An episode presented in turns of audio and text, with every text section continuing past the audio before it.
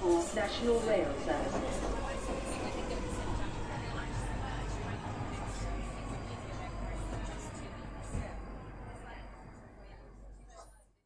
Bine te-am regăsit în stația Londra. Eu sunt Manuel Cheța de la manuelcheța.com și tu asculti podcastul Un român în Londra. De data aceasta suntem la episodul numărul 136, denumit Lock It, Shake It, Bring It, Dang It. În episodul 136 al podcastului Un român în Londra vorbesc despre noul lockdown, iluzii în sănătate, 5 ani de colectiv și vot în străinătate.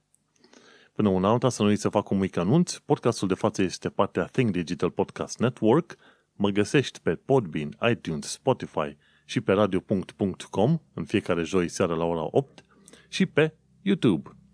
Iar melodia de fundal ce o auzi în podcast este Weightlessness și a fost creată de Daniel Birch în albumul Ambient volumul 1 de pe freemusicarchive.org.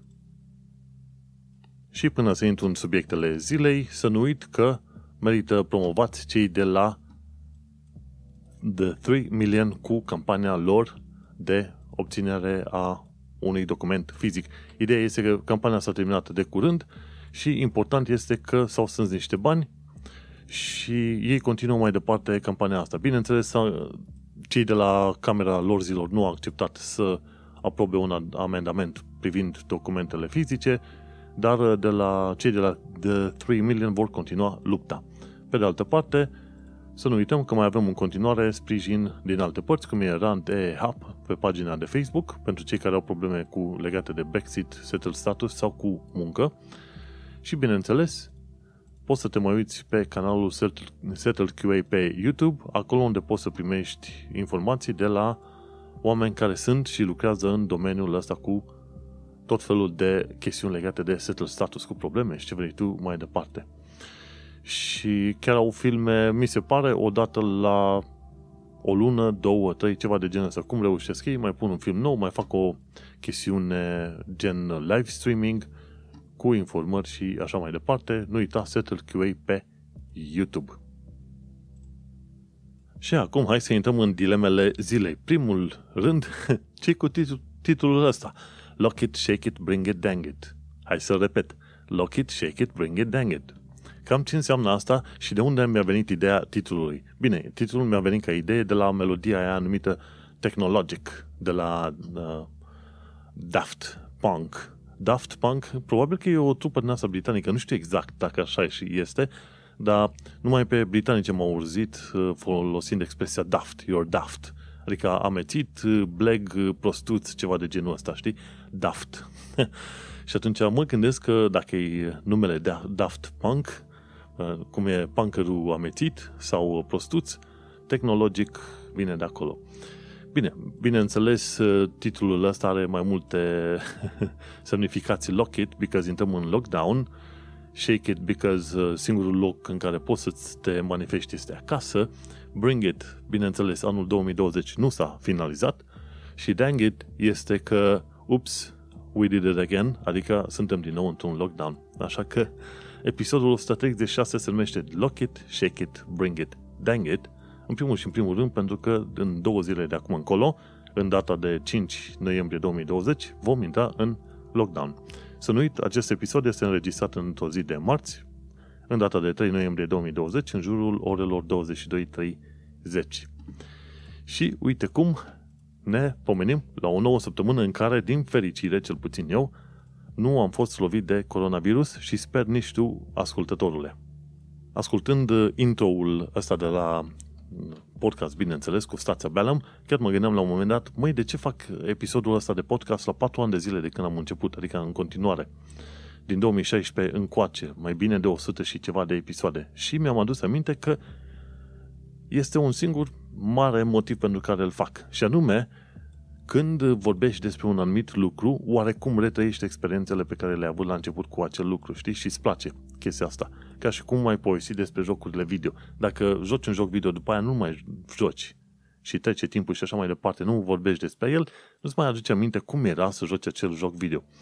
Și unul dintre motivele probabil principale pentru care fac podcastul ăsta este ca să-mi aduc aminte din nou cum era situația aia, perioada aia, hai să zicem, relativ idilică, atunci când am venit pentru prima oară în Londra și descopeream tot felul de chestiuni, de la capacele ciudate ale, să zicem, canalelor, până la diverse picturi murale din loc în loc, până la tot felul de parcuri și părculețe pe care le-am descoperit peste tot, e bine, într-un fel, podcastul ăsta continuă călătoria respectivă și rămân prins, ancorat în realitate, pentru că, vorba aia, lucrezi, vii înapoi acasă, la un moment dat, sunt situații în care uit efectiv că sunt în Londra și nu pot să-mi dau seama exact unde aș fi undeva pe planeta asta. Știu că de la muncă vin acasă, de acasă mă duc la muncă.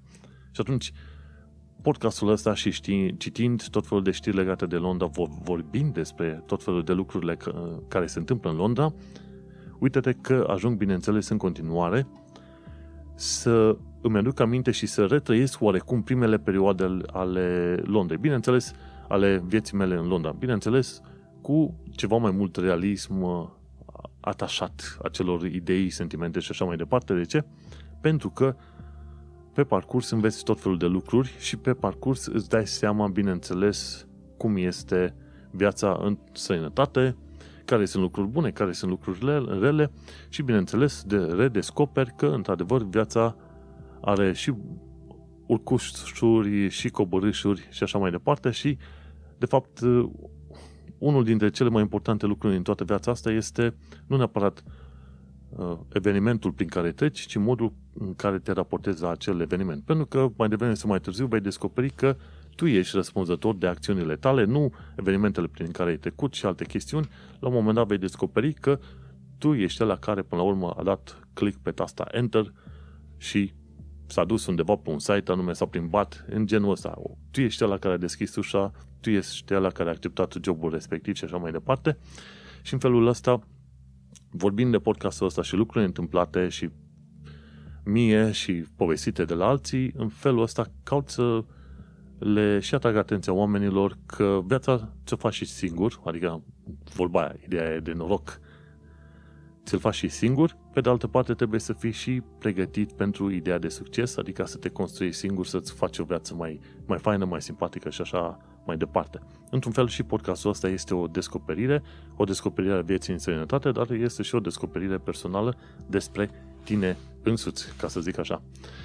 Și așa, de ce fac? Uite că podcastul ăsta mă ajută să înțeleg mai bine locul în care sunt în universul ăsta. Și cu ocazia asta, te iau și pe tine în călătorie și îți povestesc tot felul de lucruri din uh, perspectiva mea subiectivă. De ce nu? Pentru că eu sunt ala care povestesc și eu sunt ala care vin cu opiniile mele. Bune, rele, greșite, cine știe.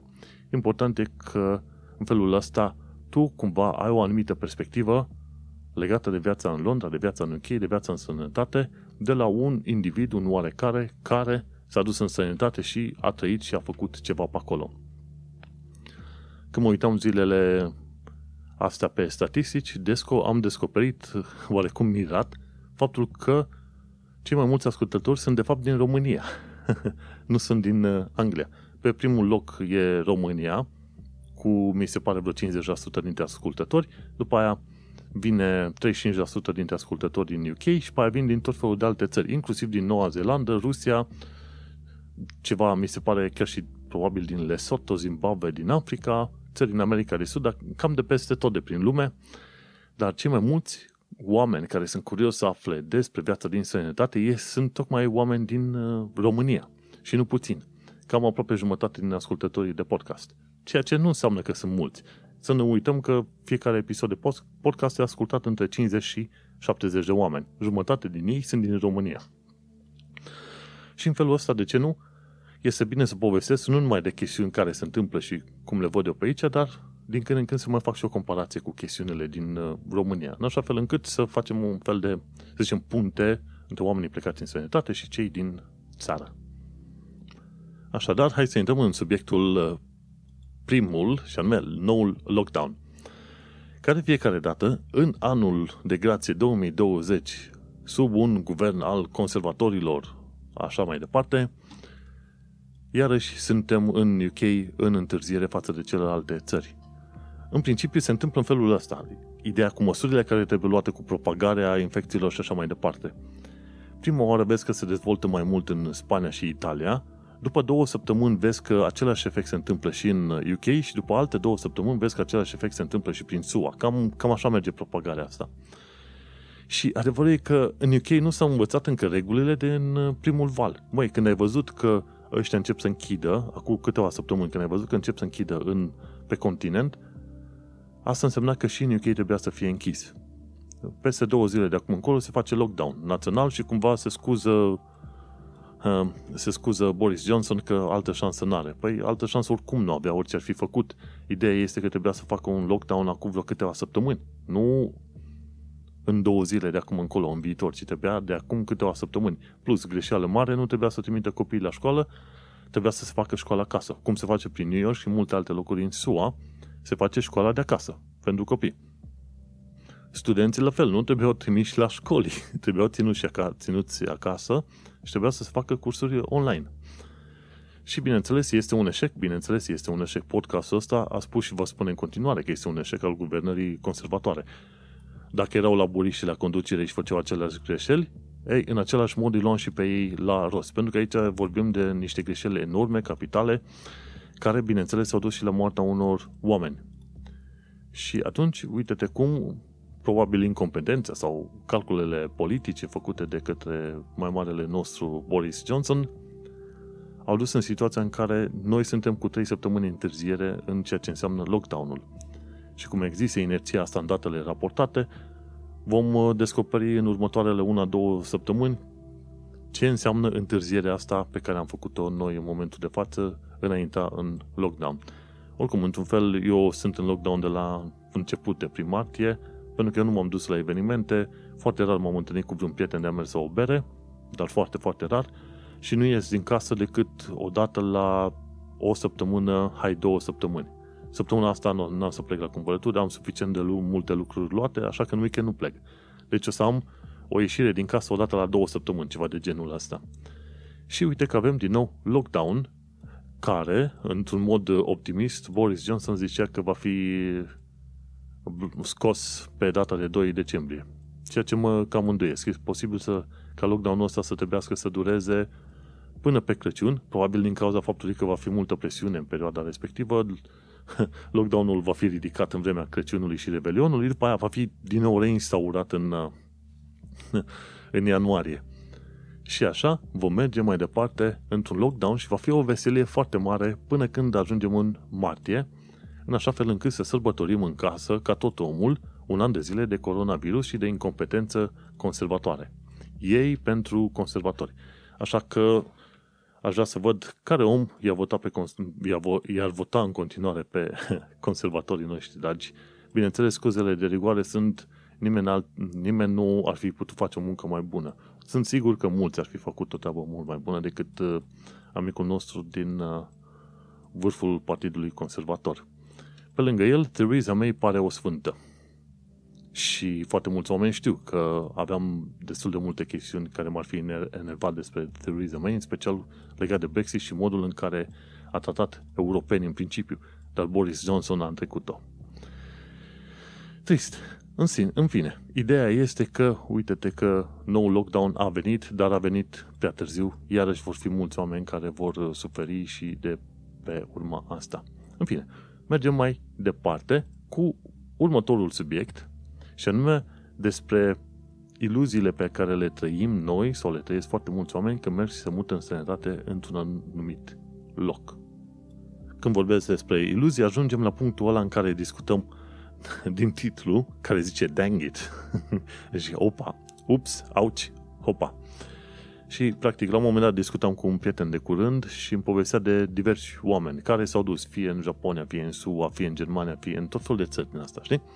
Și cumva au ajuns să fie dezamăgiți, cumva ei știau ceva despre societățile respective și când au ajuns acolo au descoperit că nu se potrivesc cumva societățile alea. Și ăsta e mitul perpetu al românului care pleacă din străinătate. Se duce, se duce dincolo și ai zice că te duce cumva în țări magice, nu? După ce treci granița cu România, ajungi într-o bulă din aia perfectă în care plutești într-o fericire eternă și în care nu se întâmplă nimic, nici măcar un pârț sau într-un loc, oare, probabil, în care pârțurile au uh, miros din ăsta extraordinar și generează curcubeie din astea magice.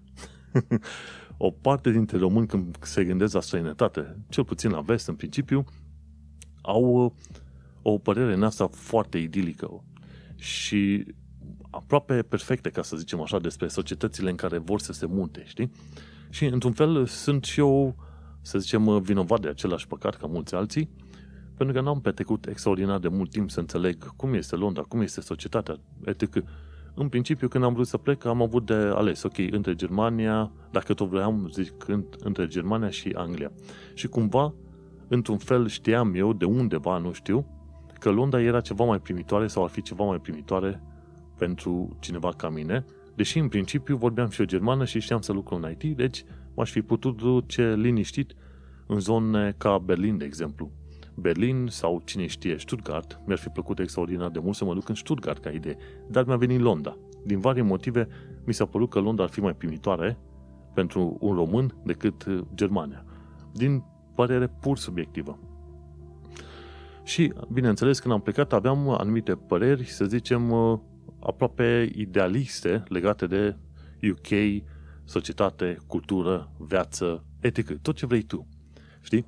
Și de obicei când te duci în străinătate, iluzia asta rămâne cumva în jurul tău cam un an, un an jumătate, hai maxim doi. După care încep să descoperi tot felul de chestiuni și încep să fii deziluzionat. Ok, băi, dar e cam multă mizerie în Londra, băi, dar cam mult se înjunghie pe aici, băi, ca, dar sunt cam multe droguri pe aici, pe acolo, băi, dar au încercat să mă târhărească într-o zonă turistică, băi, ăla altul a încercat să mă păcălească la chirie, etc., etc. Tot felul de chestiuni din astea, știi? Și atunci se sparge bula aia. și când se sparge bula aia, rămâne să te mai gândești, băi, îmi mai convine unde sunt, plec în altă parte, mă întorc în țară, etc. și așa mai departe, știi? Și îți vin tot felul de întrebări din astea în cap. Bineînțeles, întrebările astea au un răspuns foarte simpluț. În primul și în primul rând, că tu când pleci în orice fel de țară, e bine să ai aerul ăla idilic, dar este bine să te informezi și de la fața locului locului.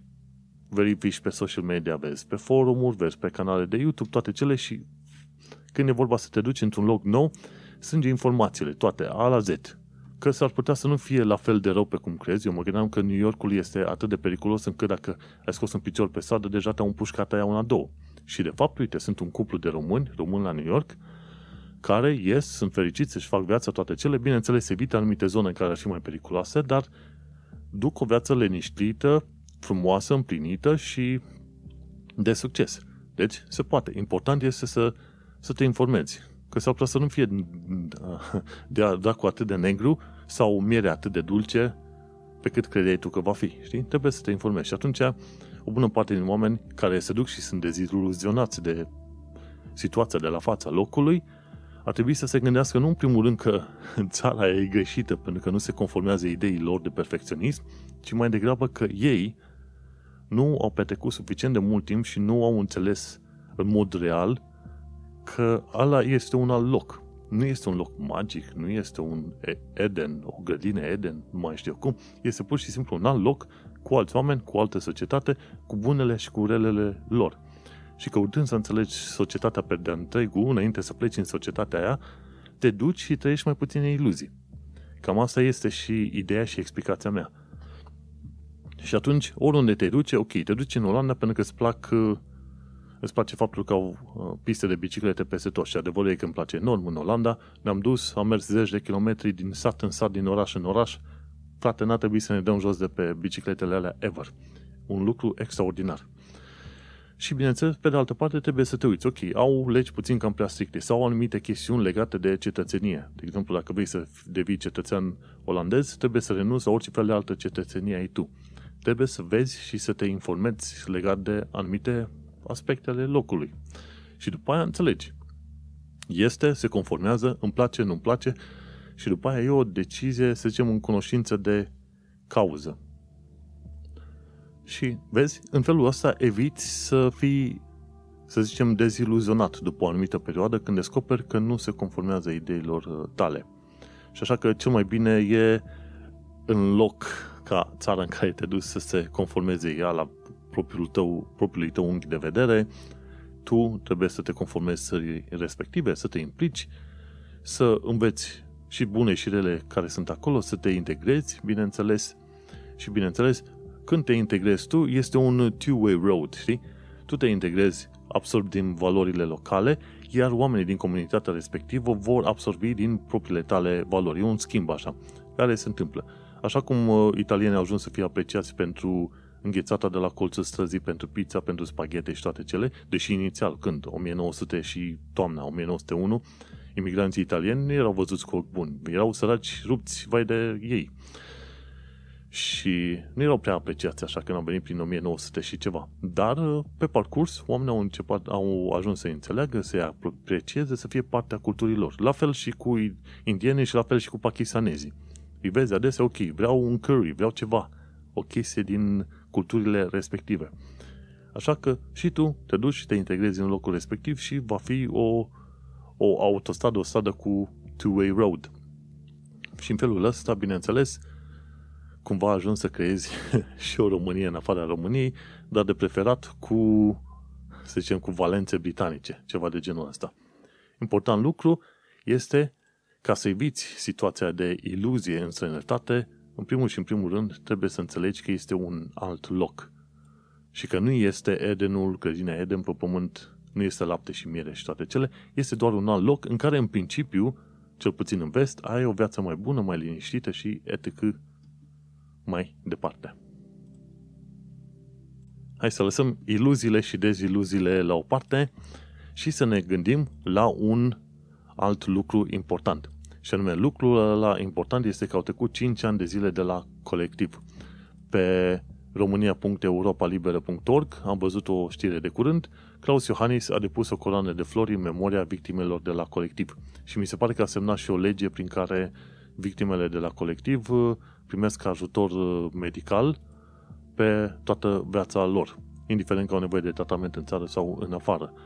E o, să, e o măsură faină, simpatică, dar uh, nu trebuia să se ajungă aici, ci ar fi trebuit să fie legile și regulile urmate așa cum trebuie ca să nu se ajungă la numărul ăsta, cât erau, 65 de oameni morți.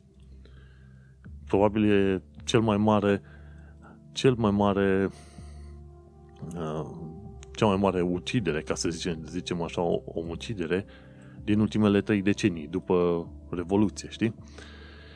Și este o situație tristă. De ce? Pentru că la 5 ani de zile de când uh, a avut loc uh, incendiul de la colectiv, există doar câteva condamnări și acolo, nu chestiuni prea mari și nu schimbări extraordinar de mari în toată țara.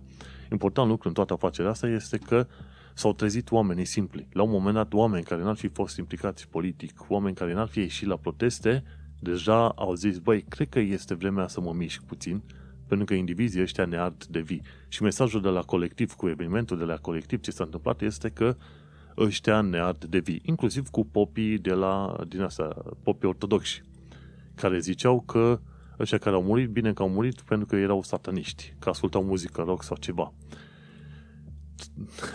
Adevărul e că ultimul lucru pe care ai fi vrut să-l auzi la un preot în perioada respectivă este să spui că bine că au murit aia, ok?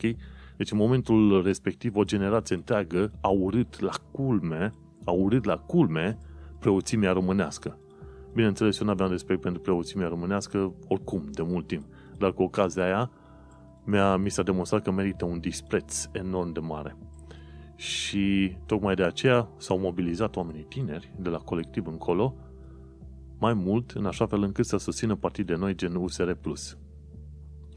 Așadar, 5 ani de zile de la colectiv, 65 de oameni au murit degeaba, dar bineînțeles din 90 încoace au murit, murit mulți alții, tot degeaba din cauza faptului că conducerea și corupția generalizată din țară a preferat să ucide oamenii pe bandă rulantă. Așa că, într-un fel, ne-am putea numi românii, cel puțin ăștia tineri, mileniali ăștia amărâți, ne-am putea cumva numi generația colectiv.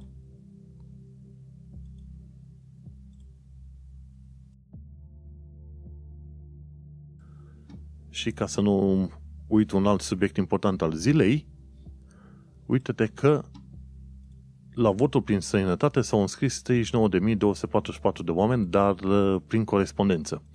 Ceea ce trebuie să știi că atunci când te scrii la vot prin corespondență, te vei înscrie ca să votezi pentru uh, circumscripția diaspora. Cumva, în trecut înțelesesem că de fapt tu te înscrii la vot prin sănătate și prin corespondență ca să votezi pentru județul din care provii tu. Dar de fapt nu este așa, am înțeles greșit. Cred că am zis la un moment dat în nu știu ce episod de podcast, cred că în mai multe, la votul prin corespondență, de fapt, votezi pentru circumscripția diaspora.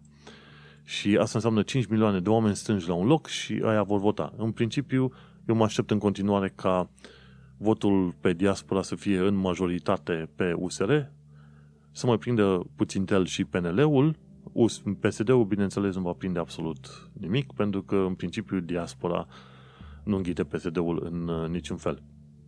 Ce am descoperit de curând este faptul că la votul în sănătate s-au înscris oameni din 110 țări, inclusiv din Bangladesh, Costa Rica sau din Iran, de exemplu. E și cineva din Iran care votează. Și cei mai mulți oameni care s-au înscris la vot prin corespondență sunt Marea Britanie, 9200, sunt Germania 5700, Italia 3300, Spania 3000, Franța, Belgia, Olanda, Elveția, Austria, SUA 1200 și pe aia mai e Irlanda și Canada. Și după aia restul mai jos. Sunt și din Moldova vreo 400 de oameni care s-au înscris la uh, circumscripția diaspora la vot prin uh, corespondență. Și ar urma să primim, cred că în următoarele două spre trei săptămâni plicurile acasă, ne alegem ce votăm și mergem pe mai departe. Oricum, în continuare, consider că, bineînțeles, diaspora va vota în mare parte USR. Și cu asta nu știu ce să zic, în principiu 40.000 de voturi, cea mai bună, cea mai mare parte se vor duce către USR, mai ales gândește-te că mi se pare că vor fi limitări din cauza coronavirusului și nu vor fi secții în care să se poată vota. Și asta ar putea fi o mică problemă. Dar uh, vom tăi și vom vedea. Important este că dacă nu te înscrii la vot prin corespondență, este posibil să nu poți ajunge la o secție de votare pentru că autoritățile locale vor refuza, de exemplu, în UK, să facă votare în persoană din cauza coronavirusului. Dacă lockdown-ul se extinde dincolo de 36 decembrie, cam mai e povestea, nu o să poți vota și ăsta va fi anul în care diaspora probabil nu va reuși să voteze aproape deloc. Chiar dacă era un un număr destul de mic de oameni votanți în diaspora, de data asta va fi extraordinar de mic și probabil, într-un mod curios, ai, ai putea vedea ca votul prin corespondență să conteze mai mult decât votul în persoană. Curios, nu știu, vom tăi și vom vedea. Până în alta, cam până aici este partea dedicată radio.com, o jumătate de oră, pentru cei care vor să asculte podcastul în deplinătatea sa, în toată desfășurarea sa, de ce nu, să meargă pe manuelgheța.com și acolo vor găsi episodul 136 Lock it, bring it, dang it, bla bla bla, mai departe. Până un alta ne vom auzi pe săptămâna viitoare, așa că succes celor de la radio.com.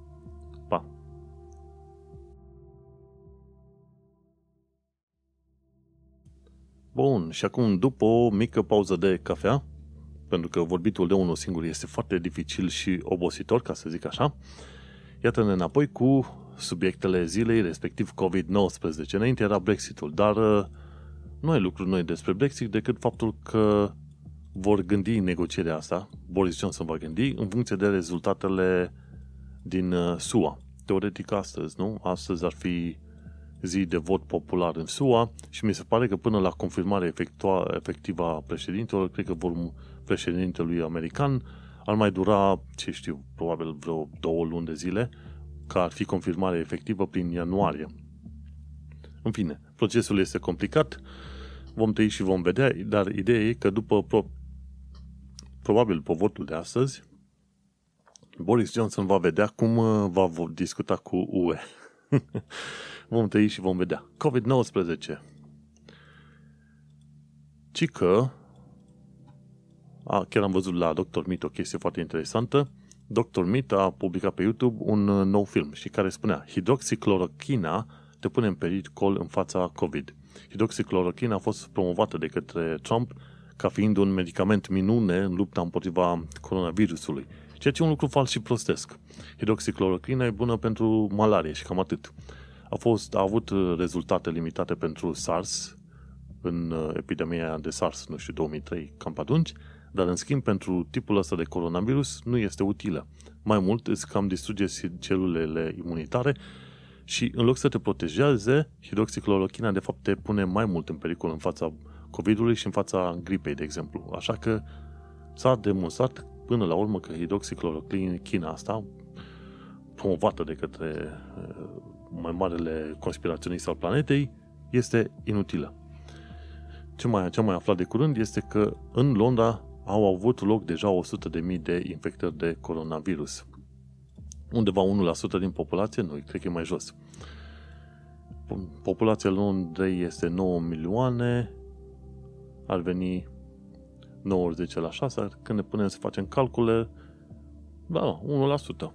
Cam pe acolo, pe, cam pe la 1%. 100 de mii, 1 milion, 10 milioane, cam pe acolo, da. Cam pe la 1%, puțin mai mult de 1% infectare. Și mi se pare că proporția asta cumva este menționată pe tot UK-ul. 1% din populație este în mod oficial a fost confirmată infectată la un moment dat. Mergem mai departe. Cei de la Smithsonian Mag au publicat un articol în care au spus că autopsiile sunt importante pentru descoperirea urmărilor COVID. Autopsii nu se fac în foarte multe locuri, dar uh, important este că cei care au decedat din cauza coronavirusului ar uh, trebui să se accepte, să zicem, să se facă autopsii pentru a se descoperi efectul asupra corpului uman și în felul ăsta se poate să vină cu mai multe detalii legate de modul în care evoluează viața asta. Mergem mai departe. Lockdown-ul, în mod oficial, va dura între 5, 5 și 31 noiembrie 2020. Am vorbit despre chestia asta deja. Interesantă chestie este faptul că al doilea val de coronavirus, care se întâmplă în momentul de față în UK, ci că ar putea aduce undeva până pe la vreo maxim 81 de noi morți până în perioada ce martie, aprilie, mai pe atunci. Într-un scenariu din asta a făcut, să zicem, o simulare și a zis într-un scenariu extrem de negativ, valul 2 ar putea aduce 81.000 de morți. Gândește-te că până acum mi se pare că sunt vreo 60.000 de oameni morți în UK. Și valul 2 este posibil să lovească mult mai mult și mult mai puternic decât uh, valul 1. Cumva se repete istoria din 1918 cu Spanish flu, cu gripa spaniolă. De data asta este gripă chinezească, dar oamenii se supără dacă zice așa că ci că ești rasist. Dar uh, nici gripa spaniolă nu era gripă spaniolă, deci n-ai, de, n-ai nimic de a face cu chestiile astea de rasism. Și continuăm. Important lucru este că al doilea val a lovit mai puternic decât primul val. Bineînțeles, în momentul respectiv nu se știau prea multe despre gripa respectivă, nici nu se luau măsurile necesare și așa mai departe. În momentul de față se iau ceva mai multe măsuri, dar cu toate astea, gândește-te, într-o țară modernă ca UK s-a ajuns totuși la 60.000 de, de morți. Dacă e să calculezi numărul de oameni morți pe Uniunea Europeană, cumva este comparabil sau dacă nu este chiar puțin mai mult decât uh, cei morți în uh, SUA. Dovadă că unii au avut politici mai bune, unii au avut politici mai proaste în manevrarea acestui, uh, acestei pandemii. Și de o parte și de alta a pond, a lacului, cum se spune, adică acum este numit Oceanul Atlantic. Ce mai aflat de curând este faptul că bolnavii de, can- de cancer trebuie să fie puși pentru a nimeri la tratamente.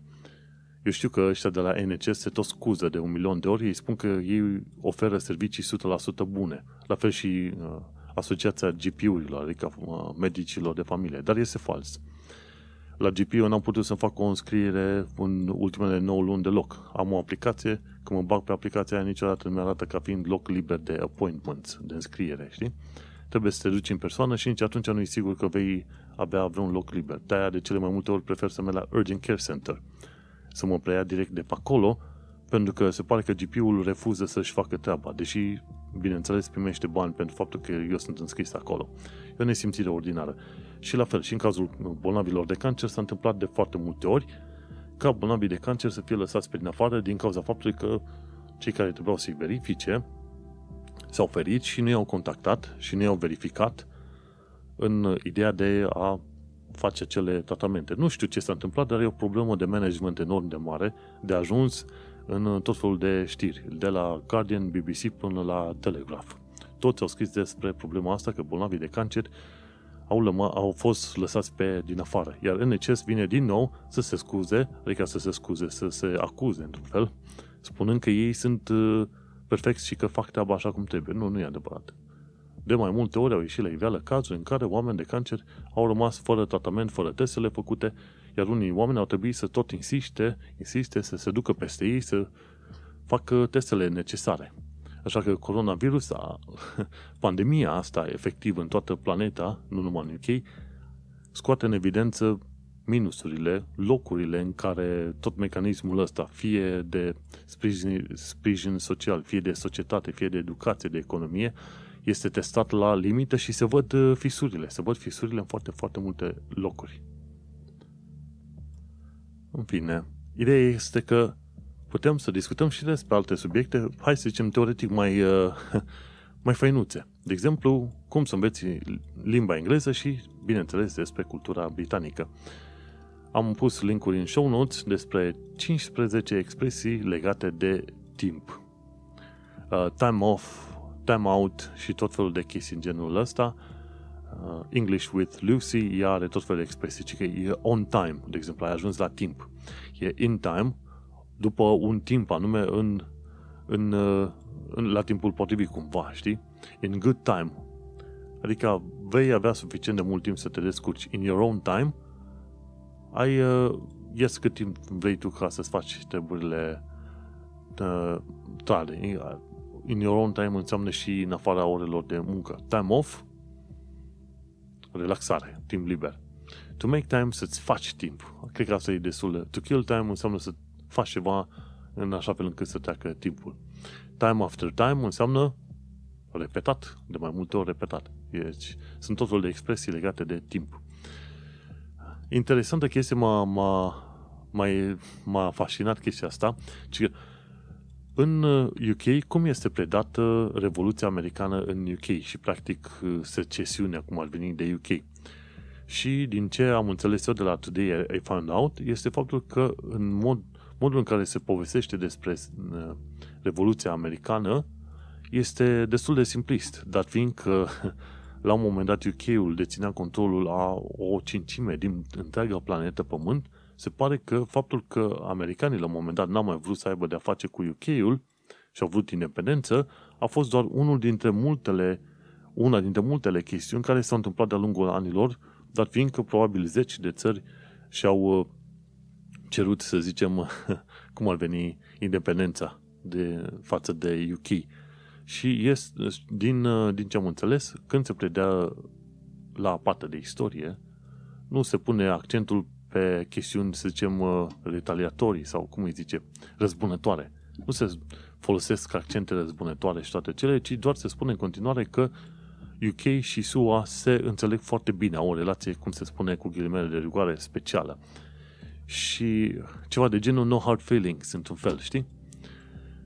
Și a fost o chestiune interesantă de aflat, pentru că eu m-aș fi așteptat într-un fel să zic, ok, britanicii să fie supărați și să dea vina pe nu mai știu ce, că la un moment dat cei din America s-au comportat într-un mod ilegal. Și, într-un fel, orice fel de secesiune, oricând se întâmplă, oric, oricând s-a întâmplat în istorie, a fost o chestiune ilegală conform legilor locului respectiv. De exemplu, și Scoția, dacă declară acum independență față de UK, este ilegal. Dar dacă scoțienii se țin tare pe poziții și reușesc să obține secesiunea prin război, prin ce vrei tu, la un moment dat vor fi prieteni. Știi? La fel și s-a întâmplat și cu SUA.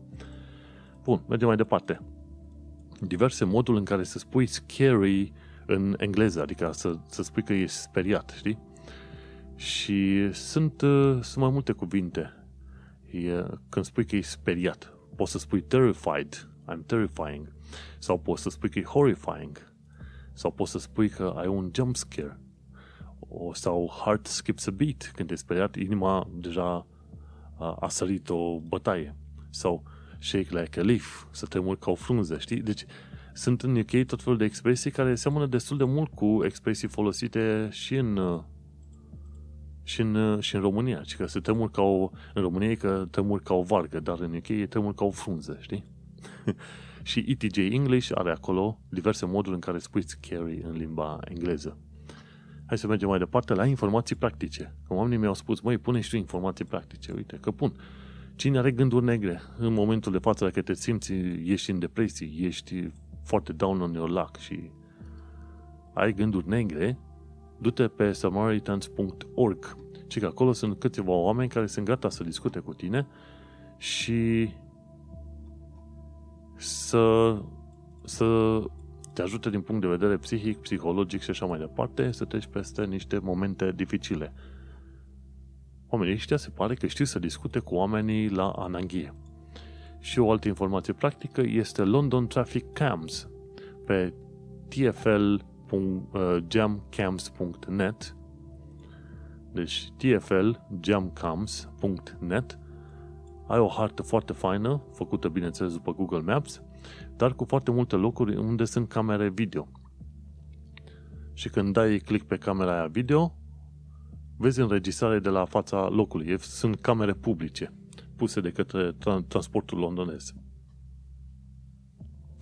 Și mi se pare că sunt extraordinar de multe. Acum nu știu cum e, dar dacă te uiți, sunt pe câteva drumuri principale, sunt foarte dese. Și pe aia sunt, mai sunt unele pe drumuri secundare, pe aici, pe acolo, dar cele mai multe sunt pe drumurile mai uh, principale. Și mie mi se pare că sunt vreo câteva sute de camere din asta, dacă stau să calculez, numai să mă uit așa numai pe scurt, 10, 20, 30, 50, 60, 70, 80, 1, 2, 3, 4, 5, 6, 7, 8, 9, 10, da, ai, uh, cred că liniștit vreo 2-3 mii de camere din astea, uh, din asta de, de, din trafic direct. Și calitatea este, să zicem, bunicică, ca să zic așa, ia să mă uit la Greenwich, undeva Trafalgar Road.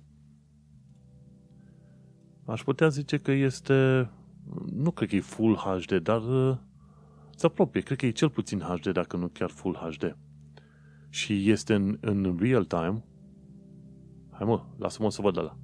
E, e chiar în real time, mă uit acum în zona Greenwich și vezi cum trec autobuze, trec oameni pe motorete, pe ce vrei tu, pe mai departe și așa. Și mi se pare că în unele locuri sunt și pe repeat. Ar fi interesantă chestia de văzut. Dar uh, bineînțeles, nu se văd oamenii în persoană, adică să recunoști fața omului, ori, bineînțeles, să recunoști numărul de mașină, pentru că nu are chiar claritatea aia. Dar, uite e. tfljamcams.net Cine este interesat să afle despre viața în străinătate?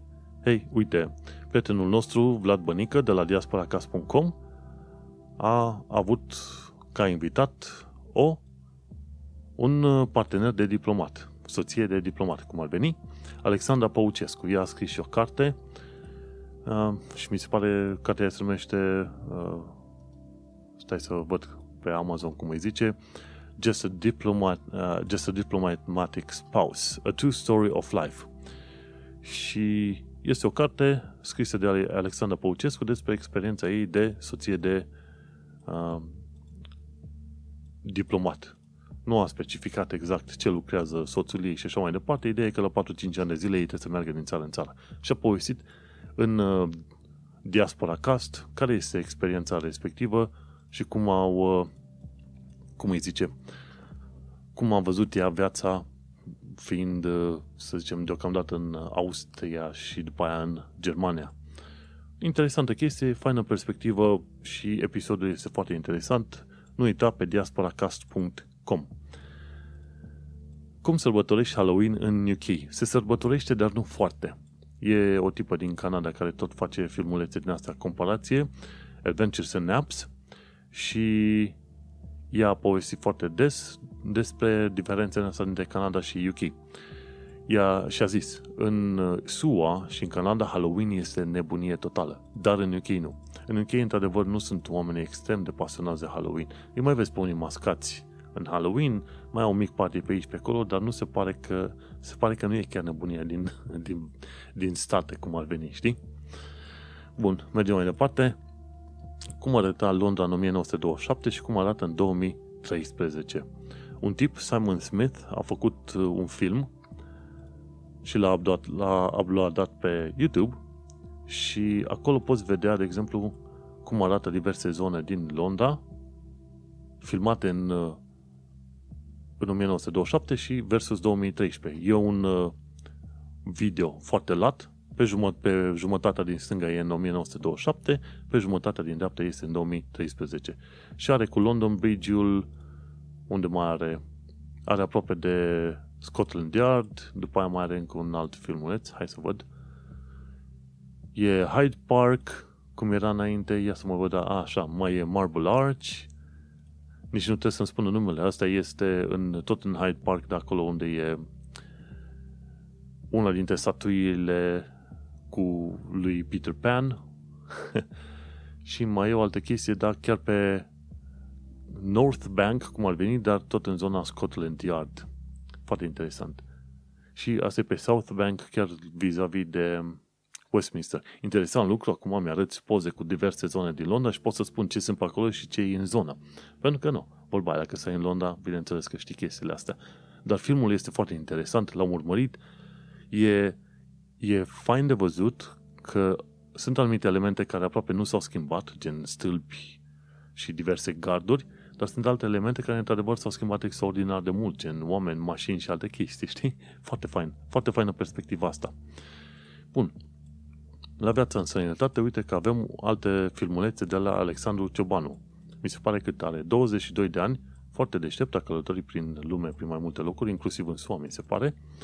Și în UK, deocamdată lucrează, e student la Universitatea din Greenwich și merge, face livrări cu bicicleta, mai nou face livrări cu motoscooterul, pentru că și-a un scooter și în felul ăsta își face o viață. Mi se pare că la un moment dat uh, vrea să deschidă și o mini-afacere aici cu, cum îi zice fratele meu, cu fotografie. Deci că e priceput la fotografie. Alexandru Ciobanu uh, nu știu acum când va deschide, dar în principiu dacă te interesează de fotografie și de editări video, toate cele, omul se pricepe, 20 de ani, foarte energic și foarte deștept. Poți să-l găsești și pe YouTube. Chiar are canal de YouTube numit Alexandru Ciobanu. Și o să-ți placă energia lui. Mergem mai departe. Tessa Don Dunlop este foarte îndrăgostită de România și are seria numită Who is Romania și mai de curând a făcut un episod despre Nicolae Grigorescu. Și am mai făcut după aia, la scurt timp, un alt episod cu prințul Charles, care este, într-un fel, Prince of Transylvania, așa l-a denumit Tessa Dunlop, și este, dacă la un moment dat zicea Charles, Prince of Transylvania. Foarte interesant. Și uite că avem unul dintre cei mai buni ambasadori, este Tessa Dunlop, bineînțeles este Alexandru Ciobanu, un alt ambasador și tu, ascultătorule, dacă stai în Londra, în UK și lucrezi pe aici și tu, la rândul tău, ești un ambasador. Am văzut un articol foarte interesant, ci că de ce există români care votează cu Trump. Să-l citești pe tot este savuros într-un fel și mi se pare că din aceleași motive sunt și oameni care locuiesc în UK, au, au cetățenie britanică și au votat cu Brexit. Pe aceeași linie, pe aceeași direcție. Toată lumea știe deja părerea mea. În principiu, dacă ești român și ai votat Brexit, indiferent de motivația pe care o aduci tu, nu este, nu este ok sau corect ce ai făcut, ca să zic așa, în principiu. Mergem mai departe. În caz că nu știai, Royal Leamington Spa este o comună undeva din Midlands, este centrul jocurilor video din UK. Mi se pare că în zona respectivă sunt tot felul de studiouri din asta de gaming. Mi se pare Codemasters, care au creat, de exemplu, jocul ăsta Fuel și alte jocuri de mașini au sediul acolo. Jocuri ca Far Cry, Little Big Planet sau Forza sunt făcute tot în zona aia, într-un fel de Silicon Spa, așa cum este numit. E Royal Leamington Spa. E foarte interesant. Cei de la Wired UK au făcut un articol uh, numai bun despre Royal Leamington Spa și despre centrul jocurilor video din UK. Tot în zona respectivă mi se pare că are loc și un uh, eveniment numit uh, Gaming Features sau ceva de genul ăsta. Ia să văd o secundă. Features. Da, se numește Interactive Features. și un uh, gaming festival. Odată și odată tot o să vreau să ajung acolo. Nu de alta, dar eu am vreo 290 de jocuri video pe tot felul de platforme și teoretic sunt un mic gamer, așa că mă ajute și eu să văd pe la Interactive Features cu ce să mănâncă Leamington Spa în curând. Și așa îți aduce aminte de ce, într-adevăr, te muți în UK, pentru că, uite, sunt lucruri care au fost create într-un mod interesant. Ai o societate care îți permite să, să te dezvolți. Codemasters mi se pare că a fost făcut de către doi frați, mi se pare, într-o, într-un sat, efectiv într-un sat. Dar aveau totuși legătură de internet în anii 80. Câte sate din România se puteau lăuda că au măcar curent electric în anii 80, dar mite internet. Și oamenii au început, au făcut jocuri video pe atunci, le-a plăcut și s-au, s-au dus. Cum UK n-a avut perioada asta distrugătoare, cum l-am avut noi, cei 50 de ani de comunism imbecil și încă 30 de ani de zile de distrugere, ei cumva s-au dezvoltat. În lent, lent, dar sigur, cel puțin în domeniul de tehnologie. Și atunci, de-a lungul timpului, în UK au putut să construiască inclusiv o întreagă cultură în jurul gamingului și în jurul computerelor. Și atunci tot felul de istorii legate de fanii computerelor, hackerilor, toate cele care sunt, ar fi valabile cumva pentru SUA, sunt oarecum valabile și pentru UK, că au mers oarecum în paralel. Nu în România. În România ai avut fani și alte chestii, dar nu. Ce s-a întâmplat pe acolo este dezastru extraordinar. Dar uite, în UK au ceva Royal Leamington Spa. Foarte, foarte interesant. Și să mergem mai departe la bineînțeles, actualitatea britanică și londoneză. Ce am aflat de curând este că primul James Bond, adică Sean Connery, a murit la vârsta de 90 de ani de zile, ci că era suferind de demență. Din ce am înțeles eu în reportajul respectiv, Sean Connery s-a luptat din greu să scape de reputația de James Bond când a vrut să joace în tot felul de jocuri, de, de roluri în alte filme și toată lumea îl vedea James, gen uh, James Bond. Mulți zic că el a fost cel mai bun James Bond. Nu știu că n-am văzut, cred că n-am văzut filmele cu el când...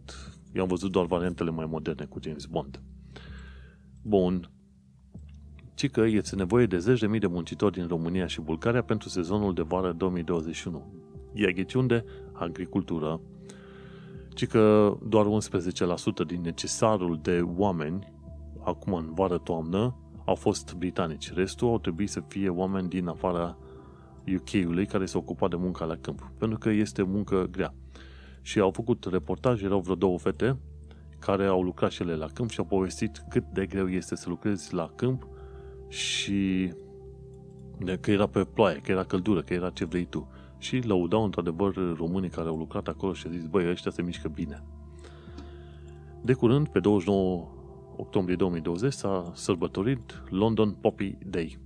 Poppy e acel uh, mac care îl iau oamenii și îl pun în, în piept și efectiv uh, se strâng bani în fiecare an pentru veteranii, mi se pare veteranii de război, nu știu dacă numai cei din al doilea război mondial sau veteranii de război în genere. Dar în principiu se strâng bani pentru veteranii de război. Mergem mai departe. Hammersmith Bridge va fi închis până în 2027 pentru reparații. Și ci că vor trebui să ocolească vreo 7-8 mile ca să ajungă pe partea cealaltă a malului. Ups! Pe de altă parte, s-a deschis un nou tunel la Bank Station, sau se deschide în, în curând. Bank Station este, de fapt, underground, pe metro. Este una dintre cele mai folosite uh, stații de metro din uh, Londra. Unește cât vreo 5, 6, 7 linii de metro, ceva de genul ăsta. Și atunci aveau nevoie să mai facă încă un tunel. Foarte interesant. Uh, deși se întâmplă foarte multe lucruri care se schimbă deasupra Londrei, ei bine, se întâmplă și de deasupra Londrei foarte multe lucruri. Uh, noi tunele, noi construcții, la un moment dat se închide o stație, se deschide alta și așa mai departe. Bun, ce mai aflat de curând este că The Guardian îi dă un șut în partea din dos BBC-ului pentru că de curând BBC-ul glorifica un ucigaș și nu specifica victima sa pe numele ei Viva Steen Camp. Și BBC vorbea de un de sportivul ăla, mi se pare din uh, Africa de Sud, nu știu ce, a fost un caz celebru de curând. Și spunea că, că BBC-ul, exprimarea BBC-ului, ci că sportivul s-a văzut în mijlocul unui scandal provocat de crima sa. Păi, deci explicarea BB, modul în care s-a exprimat BBC-ul este cumva să-l scuze pe criminalul ordinar, să-l scuze și să nu pomenească victima sa, Riva Stinkham, deloc. Și adevărul e că am văzut că BBC-ul are, are niște scăpări din astea extraordinar de mari pe care nu credeam să le văd la ei. Și The Guardian, cumva, mi se pare, nu neapărat cel mai obiectiv, dar uh, prezintă totuși mai multe puncte de vedere, mai multe și oarecum ceva mai obiectiv, ca să zic așa. BBC-ul pare că are o orientare de ciudată. De exemplu, la un moment dat interzicea folosirea cuvântului terorist sau terorism. Știi? și tot felul de chestii în asta. Nu știu ce se întâmplă cu BBC-ul, dar uh, din ce în ce, sunt din ce în ce mai, să zicem, dezamăgit de BBC. Mergem mai departe. Bookshop.org este lansat și în UK. Bookshop.org este de fapt un fel de alt tip de Amazon al cărților. Și numai că bookshop-ul ăsta lucrează cu, direct cu magazinele de cărți din zona în care ești tu. Și efectiv, în loc să ca tu să primești cărțile tale de la Amazon, din depozitul Amazon, o să primești de la magazinele, librăriile de, de cărți din zona ta. Și s-ar putea să fie un proiect interesant. Cât de curând o să-mi fac și eu cont acolo și văd. Dar fiindcă sunt cumva deziluzionat în ultima perioadă de ideea asta de proprietate digitală și de faptul că am 160 de cărți în contul de Amazon și dacă Amazon se supără, îmi închide contul și pierd și cărțile, e bine, fiind deziluzionat pe chestia asta, prefer să trec pe cumpărat de cărți fizice. Nu e o decizie pe care aș fi luat-o în urmă cu un an, doi, dar adevărul este că cu cât mă uit mai mult la mediul ăsta digital, online și așa mai departe, țin mai mult să am controlul lucrurilor care contează pentru mine. Și așa că probabil o să mă înscriu la cei de la bookshop.org. Bun, centrul artistic de lângă Tottenham Court Road va primi pânze uriașe pentru proiecții de artă. Și pânzele alea uriașe vor fi de fapt niște ziduri enorme de beton vopsite în alb. Tottenham Court Road oricum este un loc uh, boem, să zicem așa, un loc în care întâlnești oameni care se duc de acolo, mi se pare nu-i departe să ajungi în, în uh, Soho. Nu știu exact așa. Tot în,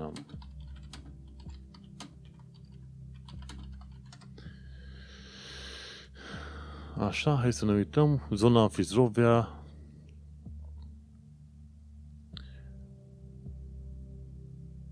Da, hai să ajungem la stație. Așa. Station. Și în zona stației se întâmplă chestia asta. Da.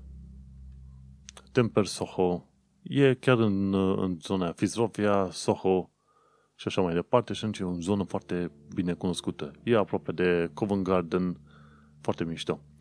Și o zonă în care, bineînțeles, se duc tot felul de oameni cu orientări din astea artistice și se construiesc noi centre de artă în zona respectivă. Foarte, foarte fain. Ce mai aflat de curând, și asta e penultima știre, primăria Londrei se va muta la The Crystal în Royal Docks, în estul Londrei. Este un cable car care merge de la O2 până la Royal Docks, Royal Victoria Docks, sau cum, cum îi zice, și acolo este o clădire în formă de ciudată, ca un fel de cristal, dar rupt în jumătate, cu tot fel de triunghiuri acolo și colțuri, și se pare că primăria Londrei se va muta acolo pentru că plătește aproape 10 milioane de lire chirie anuală în uh, actuala clădire, semi, semisfera aia, ciudățică din, uh, chiar de lângă șat, din zona șadului. Și atunci nu știu cât plătesc ei chirie în zona Crystal, Crystal, dar nu. Vorba aia, 10 milioane de lire pe an, nu e nici mult, nici puțin, nu știu ce să zic. Ideea e că Sadikan a zis, ok, hai să tăiem din uh, costuri și ne mutăm la Crystal.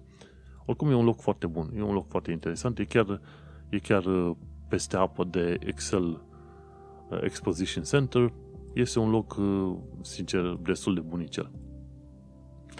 Și o ultimă știre, ci că nivelul amenințării de atacuri teroriste este ridicat la nivel sever din cauza atacurilor din Franța și Austria. Așa că, dat fiindcă UK este UK și aici au mai fost de-a lungul timpului atacuri teroriste, inclusiv în ultimii 5 ani de zile au fost atacuri foarte mari și urâte. Când se întâmplă atacuri teroriste pe continent, atunci nivelul se ridică la nivel sever, inclusiv în UK, deși nu există dovezi clare și directe de un nou atac, să zic așa.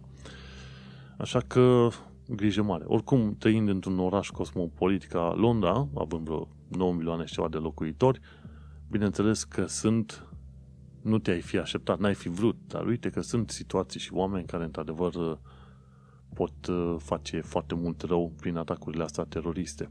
Din ce am înțeles eu, la un moment dat, din arestările care s-au făcut anul trecut, posibil care ar fi, oameni care ar fi făcut atacuri teroriste, erau așa. Jumătate erau din far-right, din zona extremistă dreapta, gen neonaziști, și jumătate erau din uh, chestiuni din asta, facțiuni religioase, gen islamiști și cine și ce alte ciudățenii din astea. Și atunci mulți ar zice, ok, dacă sunt teroriști, să nu mai islamiști. Nu, sunt și de dreapta și de stânga și alte chestii, știi?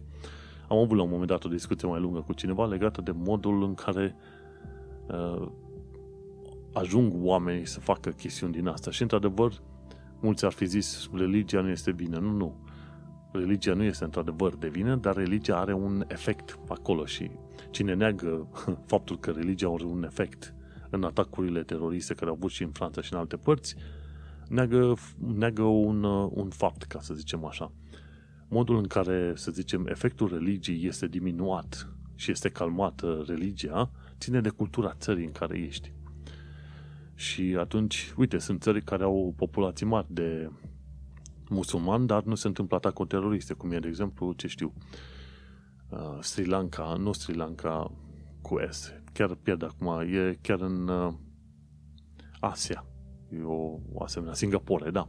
Au foarte mulți musulmani pe acolo, dar nu auzi asemenea atacuri și așa mai departe.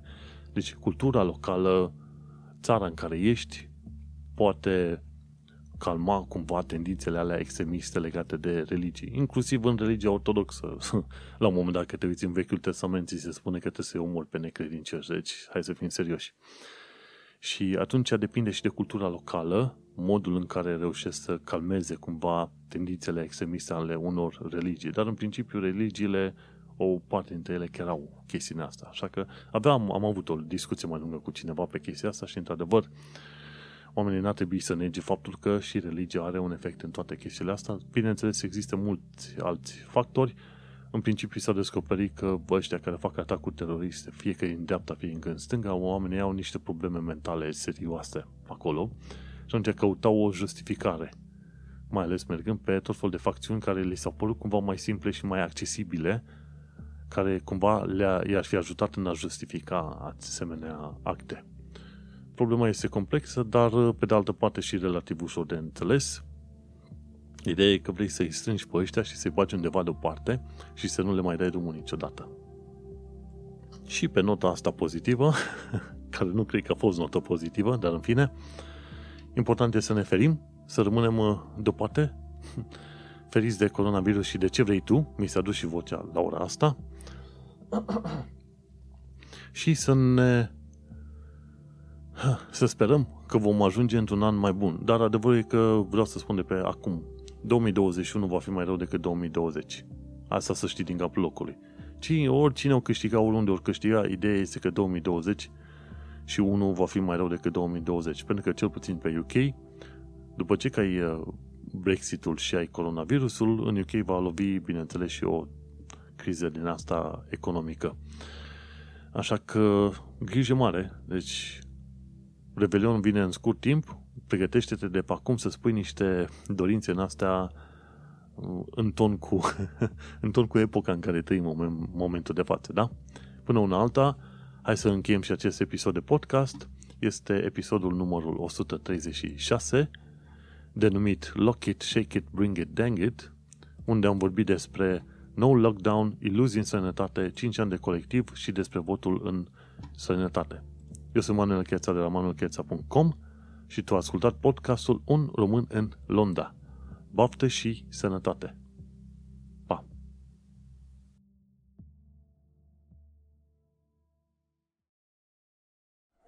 station is Balham.